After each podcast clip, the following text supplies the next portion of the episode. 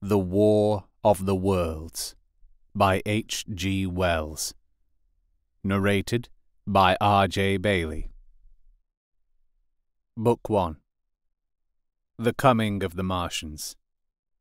Chapter 15 What Had Happened in Surrey. It was while the curate had sat and talked so wildly to me under the hedge in the flat meadows near Halliford, and while my brother was watching the fugitives stream over Westminster Bridge, that the Martians had resumed the offensive. So far as one can ascertain from the conflicting accounts that have been put forth, the majority of them remained busied with preparations in the Horsell pit until nine that night, hurrying on some operation that disengaged huge volumes of green smoke. But three certainly came out about eight o'clock, and, advancing slowly and cautiously, made their way through Byfleet and Pyrford towards Ripley and Weybridge, and so came in sight of the expectant batteries against the setting sun. These Martians did not advance in a body, but in a line, each perhaps a mile and a half from his nearest fellow. They communicated with one another by means of siren like howls running up and down the scale from one note to another. It was this howling and firing of the guns at Ripley and St. George's Hill that we had heard at Upper Halliford.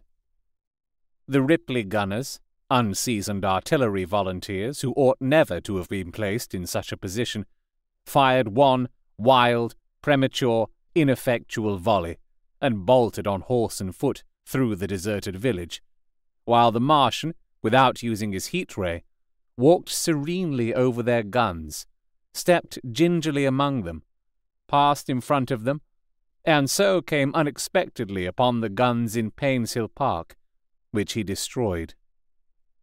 The St. George's Hill men, however, were better led or of a better metal. Hidden by a pine wood as they were, they seemed to have been quite unsuspected by the Martian nearest to them. They laid their guns as deliberately as if they had been on parade, and fired at about a thousand yards range. The shells flashed all round him, and he was seen to advance a few paces, stagger, and go down. Everybody yelled together, and the guns were reloaded in frantic haste. The overthrown Martian set up a prolonged ululation, and immediately a second glittering giant answering him appeared over the trees to the south. It would seem that a leg of the tripod had been smashed by one of the shells. The whole of the second volley flew wide of the Martian on the ground, and, simultaneously, both his companions brought their heat rays to bear on the battery. The ammunition blew up, the pine trees all about the guns flashed into fire, and only one or two of the men who were already running over the crest of the hill escaped. After this, it would seem that the three took counsel together and halted, and the scouts who were watching them report that they remained absolutely stationary for the next half hour. The Martian who had been overthrown crawled tediously out of his hood, a small brown figure, oddly suggestive from that distance of a speck of blight, and apparently engaged in the repair of his support. About nine, he had finished, for his cowl was then seen above the trees again.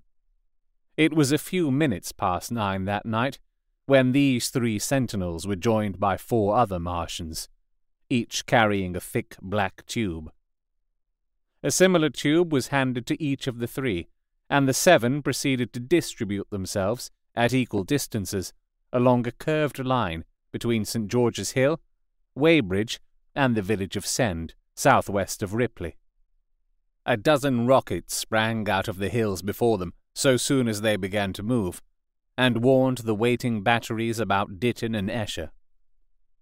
At the same time, four of their fighting machines, similarly armed with tubes, crossed the river, and two of them, black against the western sky, came into sight of myself and the curate as we hurried wearily and painfully along the road that runs northward out of Halliford.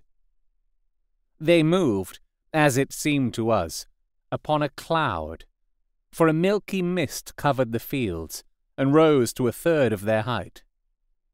At this sight, the curate cried faintly in his throat and began running, but I knew it was no good running from a Martian, and I turned aside and crawled through dewy nettles and brambles into the broad ditch by the side of the road. He looked back, saw what I was doing, and turned to join me. The two halted, the nearer to us standing and facing Sunbury, the remoter being a grey indistinctness towards the evening star, away towards Staines. The occasional howling of the Martians had ceased. They took up their positions in the huge crescent about their cylinders in absolute silence. It was a crescent with twelve miles between its horns. Never since the devising of gunpowder was the beginning of a battle so still. To us and an observer about Ripley, it would have had precisely the same effect. The Martian seemed in solitary possession of the darkling night, lit only as it was by the slender moon, the stars, the afterglow of the daylight, and the ruddy glare from St. George's Hill and the woods of Painshill. But facing that crescent everywhere, at Staines, Hounslow, Ditton, Esher, Ockham, behind hills and woods south of the river, and across the flat grass meadows to the north of it, wherever a cluster of trees or village houses gave sufficient cover, the guns were waiting. The signal rockets burst and rained their sparks through the night, and vanished, and the spirit of all those watching batteries rose to a tense expectation. The Martians had but to advance into the line of fire, and instantly those motionless black forms of men, those guns glittering so darkly in the early night, would explode into a thunderous fury of battle. No doubt the thought that was uppermost in a thousand of those vigilant minds even as it was uppermost in mine, was the riddle how much they understood of us. Did they grasp that we in our millions were organized, disciplined, working together? Or did they interpret our spurts of fire, the sudden stinging of our shells, our steady investment of their encampment, as we should the furious unanimity of onslaught in a disturbed hive of bees? Did they dream they might exterminate us? At that time, no one knew what food they needed. A hundred such questions struggled together in my mind as I watched that vast sentinel shape. And in the back of my mind was the sense of all the huge unknown and hidden forces Londonward. Had they prepared pitfalls? Were the powder mills at Hounslow ready as a snare? Would the Londoners have the heart and courage to make a greater Moscow of their mighty province of houses? Then, after an interminable time, as it seemed to us, crouching and peering through the hedge, came a sound like the distant concussion of a gun. Another nearer, and then another. And then the Martian beside us raised his tube on high and discharged it, gunwise, with a heavy report that made the ground heave. The one towards Staines answered him. There was no flash, no smoke, simply that loaded detonation. I was so excited by these heavy minute guns following one another that I so far forgot my personal safety and my scalded hands as to clamber up into the hedge and stare towards Sunbury. As I did so, a second report followed, and a big projectile hurtled overhead towards Hounslow. I expected at least to see smoke or fire, or some such evidence of its work. But all I saw was the deep blue sky above, with one solitary star, and the white mist spreading wide and low beneath. And there had been no crash, no answering explosion. The silence was restored, the minute lengthened to three. What has happened? said the curate, standing up beside me. Heaven knows, said I. A bat flickered by and vanished. A distant tumult of shouting began and ceased. I looked again at the Martian and saw he was now moving eastward along the river bank with a swift rolling motion. Every moment I expected the fire of some hidden battery to spring upon him, but the evening calm was unbroken. The figure of the Martian grew smaller as he receded, and presently the mist and the gathering night had swallowed him up. By a common impulse we clambered higher. Towards Sunbury was a dark appearance, as though a conical hill had suddenly come into being there, hiding our view of the farther country. And then, remoter across the river, over Walton, we saw another such summit. These hill like forms grew lower and broader even as we stared. Moved by a sudden thought, I looked northward, and there I perceived a third of these cloudy black kopjes had risen. Everything had suddenly become very still. Far away to the southeast, marking the quiet, we heard the Martians hooting to one another. And then the air quivered again with the distant thud of their guns. But the earthly artillery made no reply.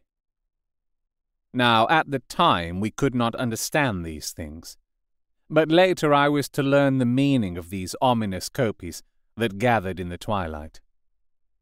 Each of the Martians, standing in the great crescent I have described, had discharged, by means of the gun like tube he carried, a huge canister over whatever hill, copse, cluster of houses, or other possible cover for guns chanced to be in front of him. Some fired only one of these, some two, as in the case of the one we had seen. The one at Ripley is said to have discharged no fewer than five at that time. These canisters smashed on striking the ground, they did not explode, and incontinently disengaged an enormous volume of heavy, inky vapor, coiling and pouring upward in a huge and ebony cumulus cloud, a gaseous hill that sank and spread itself slowly over the surrounding country. And the touch of that vapor, the inhaling of its pungent wisps, was death to all that breathes. It was heavy, this vapor, heavier than the densest smoke, so that, after the first tumultuous uprush and outflow of its impact, it sank down through the air and poured over the ground in a manner rather liquid than gaseous, abandoning the hills and streaming into the valleys and ditches and watercourses, even as I have heard the carbonic acid gas that pours from volcanic clefts is wont to do and where it came upon water, some chemical action occurred, and the surface would be instantly covered with a powdery scum that sank slowly and made way for more. The scum was absolutely insoluble, and it is a strange thing, seeing the instant effect of the gas, that one could drink without hurt the water from which it had been strained. The vapour did not diffuse as a true gas would do, it hung together in banks, flowing sluggishly down the slope of the land, and driving reluctantly before the wind, and very slowly it combined with the mist and moisture of the air, and sank to the earth in the form of dust. Save that an unknown element giving a group of four lines in the blue of the spectrum is concerned, we are still entirely ignorant of the nature of this substance. Once the tumultuous upheaval of its dispersion was over, the black smoke clung so closely to the ground, even before its precipitation, that fifty feet up in the air, on the roofs and upper stories of high houses, and on great trees, there was a chance of escaping its poison altogether, as was proved even that night at Street Cobham and Ditton. The man who escaped at the former place tells a wonderful story of the strangeness of its coiling flow, and how he looked down from the church spire and saw the houses of the village rising like ghosts out of its inky nothingness. For a day and a half he remained there, weary, starving and sun scorched, the earth under the blue sky, and against the prospect of the distant hills a velvet black expanse, with red roofs, green trees, and later, black veiled shrubs and gates, barns, outhouses, and walls, rising here and there into the sunlight. But that was at Street Cobham, where the black vapour was allowed to remain until it sank of its own accord into the ground. As a rule, the Martians, when it had served its purpose, cleared the air of it again by wading into it and directing a jet of steam upon it. This they did with the vapour banks near us, as we saw in the starlight from the window of a deserted house at Upper Halliford, whither we had returned. From there, we could see the searchlights on Richmond Hill and Kingston Hill going to and fro, and about eleven the windows rattled, and we heard the sound of the huge siege guns that had been put in position there. These continued intermittently for the space of a quarter of an hour, sending chance shots at the invisible Martians at Hampton and Ditton, and then the pale beams of the electric light vanished and were replaced by a bright red glow. Then the fourth cylinder fell, a brilliant green meteor, as I learned afterwards, in Bushy Park.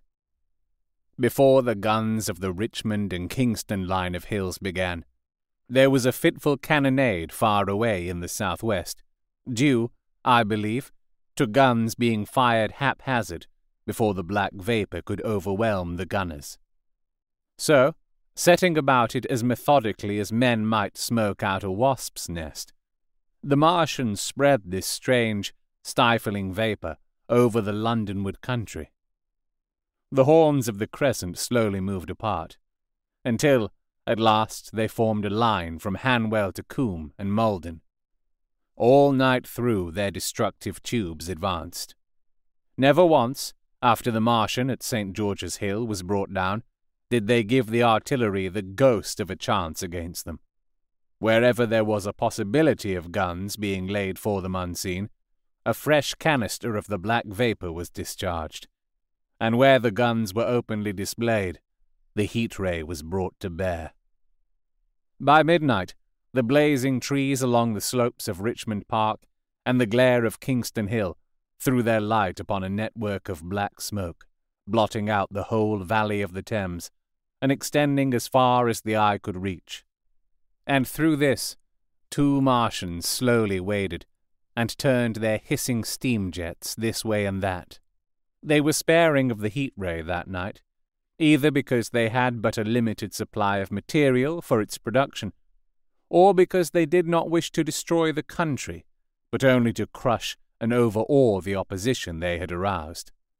In the latter aim, they certainly succeeded. Sunday night was the end of the organized opposition to their movements. After that, no body of men would stand against them, so hopeless was the enterprise. Even the crews of the torpedo boats and destroyers that had brought their quick firers up the Thames refused to stop, mutinied, and went down again.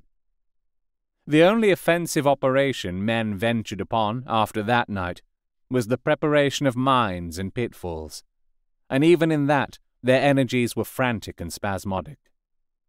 One has to imagine, as well as one may, the fate of those batteries towards Esher, waiting so tensely in the twilight. Survivors, there were none. One may picture the orderly expectation, the officers alert and watchful, the gunners ready, the ammunition piled to hand, the limber gunners with their horses and wagons, the groups of civilian spectators standing as near as they were permitted the evening stillness, the ambulances and hospital tents with the burned and wounded from Weybridge. Then, the dull resonance of the shots the Martians fired, and the clumsy projectile whirling over the trees and houses and smashing amid the neighbouring fields. One may picture, too, the sudden shifting of the attention, the swiftly spreading coils and bellyings of that blackness advancing headlong, towering heavenward, turning the twilight to a palpable darkness, a strange and horrible antagonist of vapor striding upon its victims.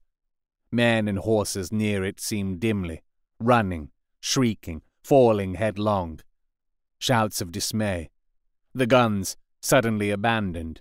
Men choking and writhing on the ground, and the swift broadening out of the opaque cone of smoke. And then, night and extinction. Nothing but a silent mass of impenetrable vapor hiding its dead. Before dawn, the black vapor was pouring through the streets of Richmond, and the disintegrating organism of government was, with a last expiring effort, rousing the population of London to the necessity of flight. You have been listening to The War of the Worlds, written by H. G. Wells, narrated by R. J. Bayley. If you have enjoyed this recording, you can support me by getting Martian merch at fineartgeek.redbubble.com.